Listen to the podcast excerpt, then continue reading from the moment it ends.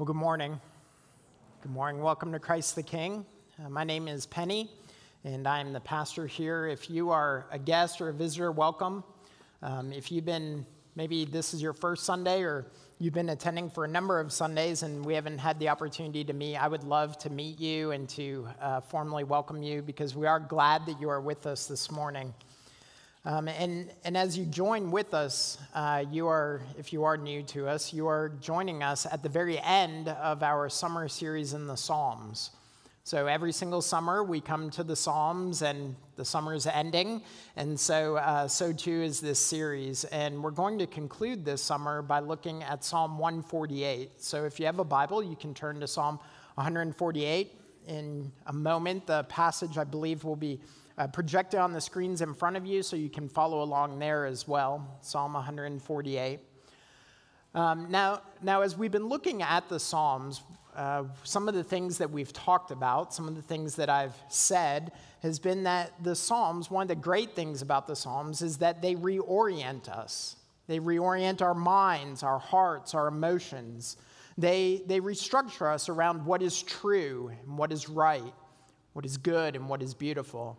You see, the Psalms meet us in our deepest of emotions and, and the heights of praise, and the, the Psalms reform us. They change us and turn our gaze to the Lord.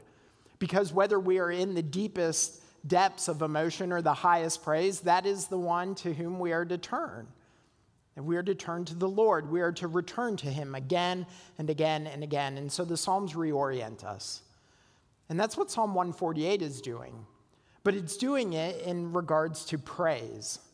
You see, this psalm is teaching us who it is that gives praise and the reason for our praise. So let's go ahead and follow along. Psalm 148. Praise the Lord. Praise the Lord from the heavens. Praise him in the heights.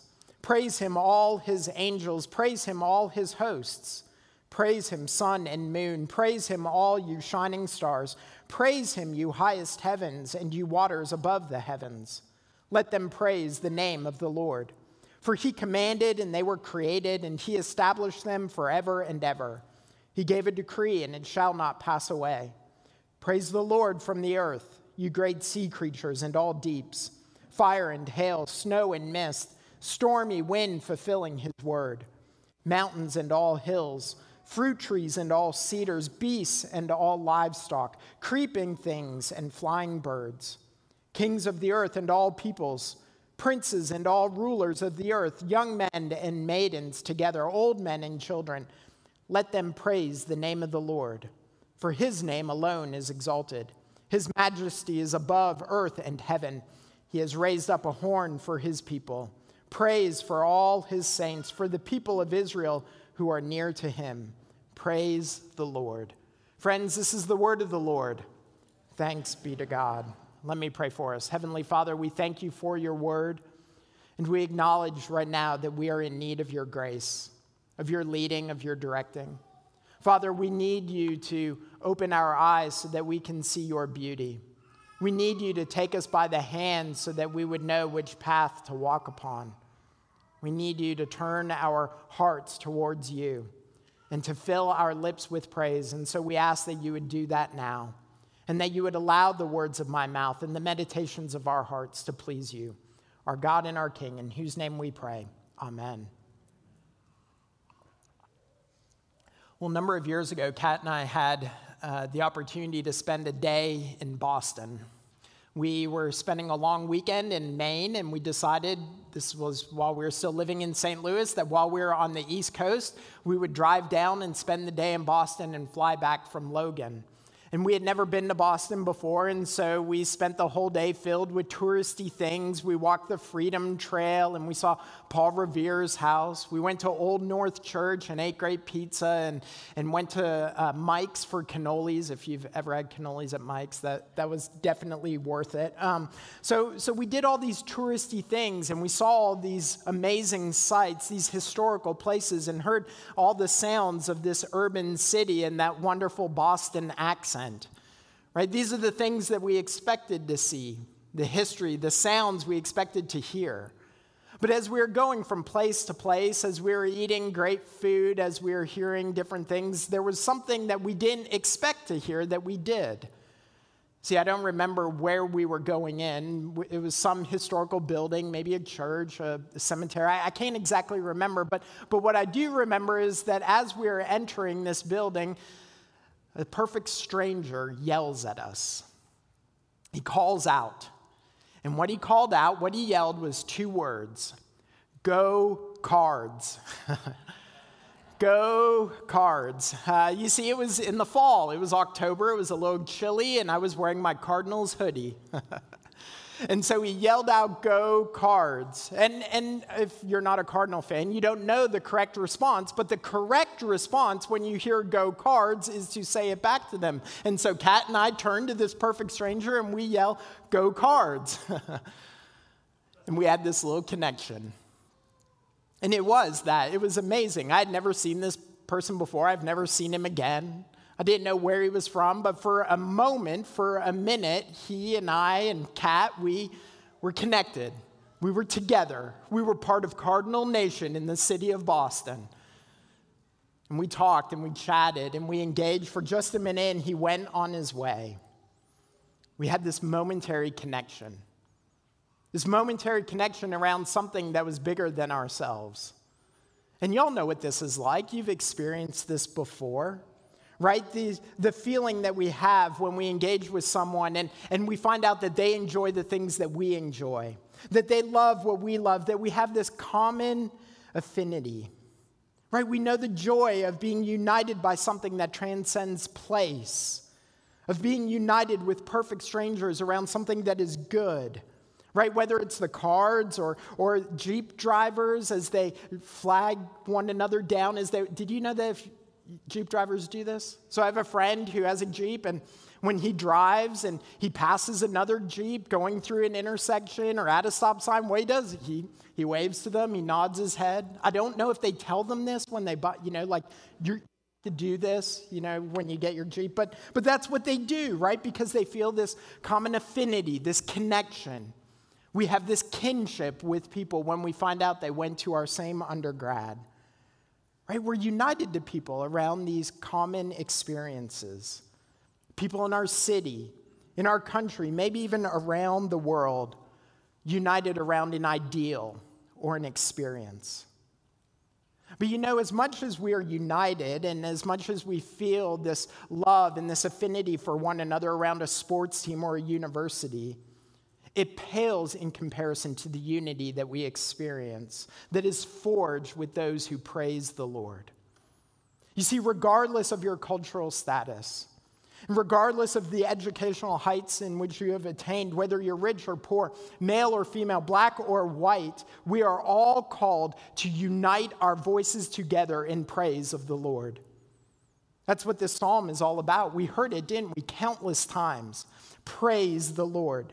11 times we are called to praise the Lord. 14 verses, and 11 times it says, Praise the Lord. Praise the Lord. And this isn't just a request, it's not just a nudge, it's not just the Lord saying, Hey, this is a good idea. It's a command. You see, nine of the 11 times that praise the Lord appears, it's an imperative. And so God is demanding, He is commanding that humanity would praise Him that our lips would be full of praise. In fact, because this is such an occurrence in this psalm and others like it, many commentaries refer to this psalm and the others like it as imperatives of praise. God's commanding us to praise. We see it in verses 11 through 13. Kings of the earth and all peoples, princes and all rulers of the earth, young men and maidens together, old men and children, let them praise the name of the Lord. So you hear it, don't you? That humanity is made to praise God. Kings and princes, rulers and peoples, men and women, the young and the old, all are made. We exist to praise God. Whereas the Westminster Shorter Catechism puts it in question number one what is the chief end of man? And it answers that we are to glorify God and enjoy Him forever.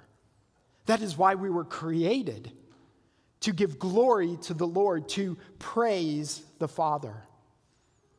And if you've been around the church, or if you've been through the Psalms this summer, then this shouldn't surprise you at all. Right? I mean, the Psalms are filled with this language of praise the Lord. In fact, if you were to read ahead in Psalm 149 and 150, we would hear that refrain again and again and again Praise the Lord. It shouldn't surprise us that God is calling us to unite our voices together in glory to Him. But what might surprise us is who else we are united to in our praise. You see, it's not just humanity that God is calling to praise Him, but that He is calling us to unite our voices together with even the heavenly beings. That heaven itself praises God. We see it in verses 1 and 2. Praise the Lord from the heavens. Praise him in the heights. Praise him, all his angels. Praise him, all his hosts. Angels join with us in praising God. Okay, so think about that. I, I, imagine most of us don't think much about angels, right? We're Presbyterians, so we don't think about kind of the spiritual stuff as much, right? Maybe. But, but there is a spiritual world that exists around us. And there are angels and demonic forces that are existing. And what God is telling us is that these angels in heaven, that they praise God. And so maybe we don't think about them much, maybe just at Advent and, you know, Christmas time when the angel Gabriel shows and speaks to Mary. And when we do think of angels, maybe we think simply of those cultural appropriations of angels, right? These cute little kind of chubby infant looking creatures, right? They're, they look like kind of these little beings we could hold in our arms, right? And kind of go, man, you're cute, you're safe, you're, you're cuddly, right? And they have wings maybe and some harps. That's, that's how our culture appropriates angels, right? Y'all have seen those pictures. But that's not how the Bible speaks of angels. You see, when, when angels show up in the Bible, what is the refrain that they have to say almost every time they appear, whether it's before men or women or even beasts? Think about numbers with Balaam's donkey. What is it that the angel has to say? Do not fear. Don't fear. Why do the angels have to say that to man? Because when men come in contact with angels, they are scared out of their minds. They are terrified because angels in the Bible are terrifying warriors. That's actually what this language of hosts in verse 2 is getting at. You see, this word host refers to an army. And in fact, one of the titles that God takes on for himself is the Lord of hosts, which is a military title. And so, what we see is that these terrifying angelic warriors are giving praise to God. And we see this praise from angelic beings throughout Scripture. Right? In Isaiah chapter 6, when the prophet Isaiah is in the temple ministering to the Lord, right? The seraphim, they show up with their six winged creatures, right? And what do they say? They declare, Glory, holy, holy, holy is the Lord of hosts. The whole earth is full of his glory. And then in Luke chapter 2, we jump ahead, right? And an angel comes and appears to the shepherds and says, Jesus has been born.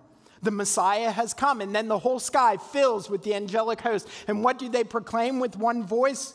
Glory to God in the highest, and on earth peace among those with whom he is pleased.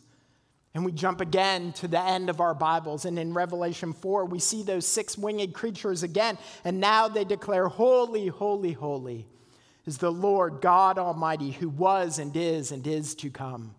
You see, what we see throughout Scripture is that the angelic host of heaven is joining with God's people in praise, is giving glory to God. See, it's not just a little bit of praise. We're united with heavenly realms, erupting into praise at God's presence, at his incarnation, at the end, and even today. The heavens are filled with the praise of God, and we are united with that praise. But what's amazing is that that uniting of praise between man and the heavenly beings, it extends into the earth as well. You see, there's the praise of earth. We see it in verses 7 through 10. Praise the Lord from the earth, you great sea creatures and all deeps, fire and hail, snow and mist, stormy wind fulfilling his word, mountains and all hills, fruit trees and all cedars, beasts and all livestock, creeping things and flying birds. The psalmist is speaking to the created order and calling creation itself to give praise to God. So think about that. I, I don't think we often think about creation in those ways. See, we think about creation, I think, purely or, or often purely in utilitarian ways, right? Creation exists for man's use. Trees and animals and land and water, like they're there simply for us to develop and to cultivate. And that is absolutely true right? We, we are given in Genesis, we are Genesis 2, we are given responsible dominion over the created order. And we even see that in some Psalms. But sometimes we can reduce creation to only a place of dominion or to merely utility. But what this psalm is teaching us is that creation exists more than just for man, it exists to praise its creator. This psalm is giving us a robust vision of praise, a praise that is ingrained in the very fabric of creation. And we actually sung of this already, didn't we? Our opening hymn All creatures of our God and King, lift up your voice and with us sing. Right? It's not just you and me, creature, creation all creatures of our God and King, right? Thou burning sun, thou silver moon, thou rushing wind, thou rising morn and lights of evening, find your voice, flowing water and fire bright. Oh, praise him. Hallelujah. The creation itself explodes in praise of our God. See, the psalmist is giving us a new way to see. You see, maybe Maybe the sounds of the leaves rustling in the wind. Maybe they're not just rustling, maybe, it's the trees applauding their God. And the dolphin jumping out of the water. Maybe, maybe it's the creation standing in ovation for its creator. And maybe the bird that sings its song is giving praise for her maker. You see, praise, friends, is not limited to men and women. It is not limited to the angels. The creation itself joins with us in praise. In one unified song, singing of the glory of God. And we enter into this chorus of praise that echoes from heaven and rumbles throughout the earth and explodes on our lips. We do this because of God's glory. You see, the reason we praise God is because of his glory. We see it in verse 13. Let them praise the name of the Lord, for his name alone is exalted. His majesty is above the earth and heaven. His majesty is above earth and heaven. Okay, so I want you to think for a moment. I want you to think about just, just the most beautiful scene you've ever experienced. We've all had these occasions, right, where we've, we've been standing somewhere, we've experienced something, and we're just in awe. We are overwhelmed with glory, right? Maybe it's standing on one of the many mountaintops around here and looking over the valley. Or maybe it's standing on the beach at the, the edge of the ocean and watching the sun rise. Maybe it's looking into the face of a newborn baby or seeing a husband and wife who have just been united in marriage. But we've all had those experiences, right? So I want you to remember one. I want you to think about one of those times when you have experienced near perfection, beauty, and glory. You know, when I think about this, I, I think about some, uh, a picture that I saw just this week. See, many of you know that I had the privilege of presiding over Daniel and Beth Patton's wedding uh, last weekend. Now, they've been on their honeymoon, so I didn't get to ask them if I could talk about them. So I think they'll be okay, though. But I got to do their wedding. And immediately after their wedding was over, Beth posted a picture on social media. And it's a wonderful picture. It's glorious. It's, it's Beth and Daniel. They're standing there and they're facing their, their friends and their family.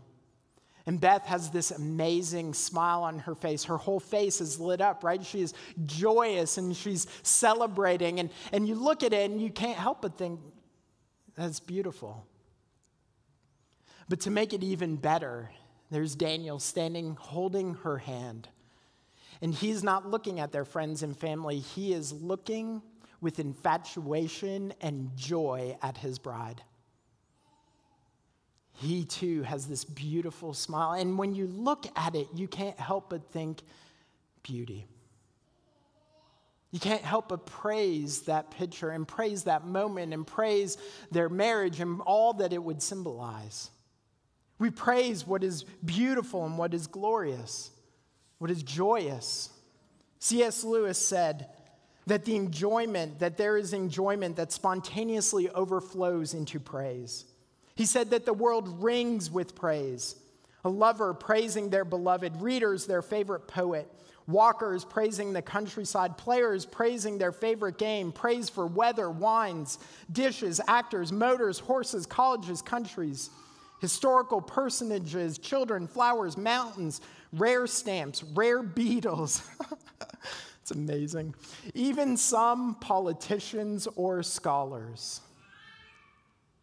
The world rings with praise when we experience beauty and wonder and amazement right? Those, those images we just thought of, right? Standing on the mountaintop or the ocean or the infant or the wedding or that rare beetle. when we experience something beautiful, it creates praise in us, and rightfully so. But, y'all, what is amazing is that as beautiful as those things might be, God is more beautiful than they. God is more beautiful than they are.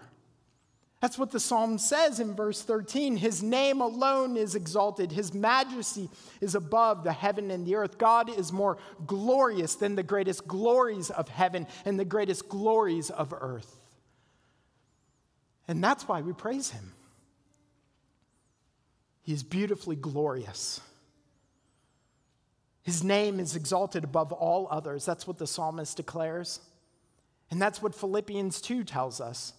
Because in Philippians 2, the Apostle Paul says that God has highly exalted Jesus and bestowed on him the name that is above every name, so that the name of Jesus every knee should bow in heaven and on earth and under the earth, and every tongue confess that Jesus Christ is Lord to the glory of God the Father. You see, friends, there is no other name, there is no one else that we exalt. Not a president or a politician, not the wealthy or the educated, not the young or the old. The name that we exalt, the person we glorify, is the Lord, the Lord of hosts, the Creator God. He is the one that we praise because of His glory and because of His glory that is revealed in His salvation. It's where the psalm ends in verse 14. The psalmist says, He has raised up he has raised up a horn for his people. Praise for all his saints. For the people of Israel who, he, who are near to him, praise the Lord. Now, that word horn might seem strange to us because when we hear the word horn, our minds, the images that might come to our minds are the horns of a beast, right? Like a ram's horn. Or maybe we think about like the sounding of the horn, like a trumpet call, right? That's where our minds might go. And rightfully so, at times throughout Scripture, this word is used in that way, but, but this word can also speak specifically of the one who brings salvation. You see, in 1 Samuel chapter 2, and Ezekiel 29 and Psalm 132, verse 17, that is how this word is used. It's speaking of salvation.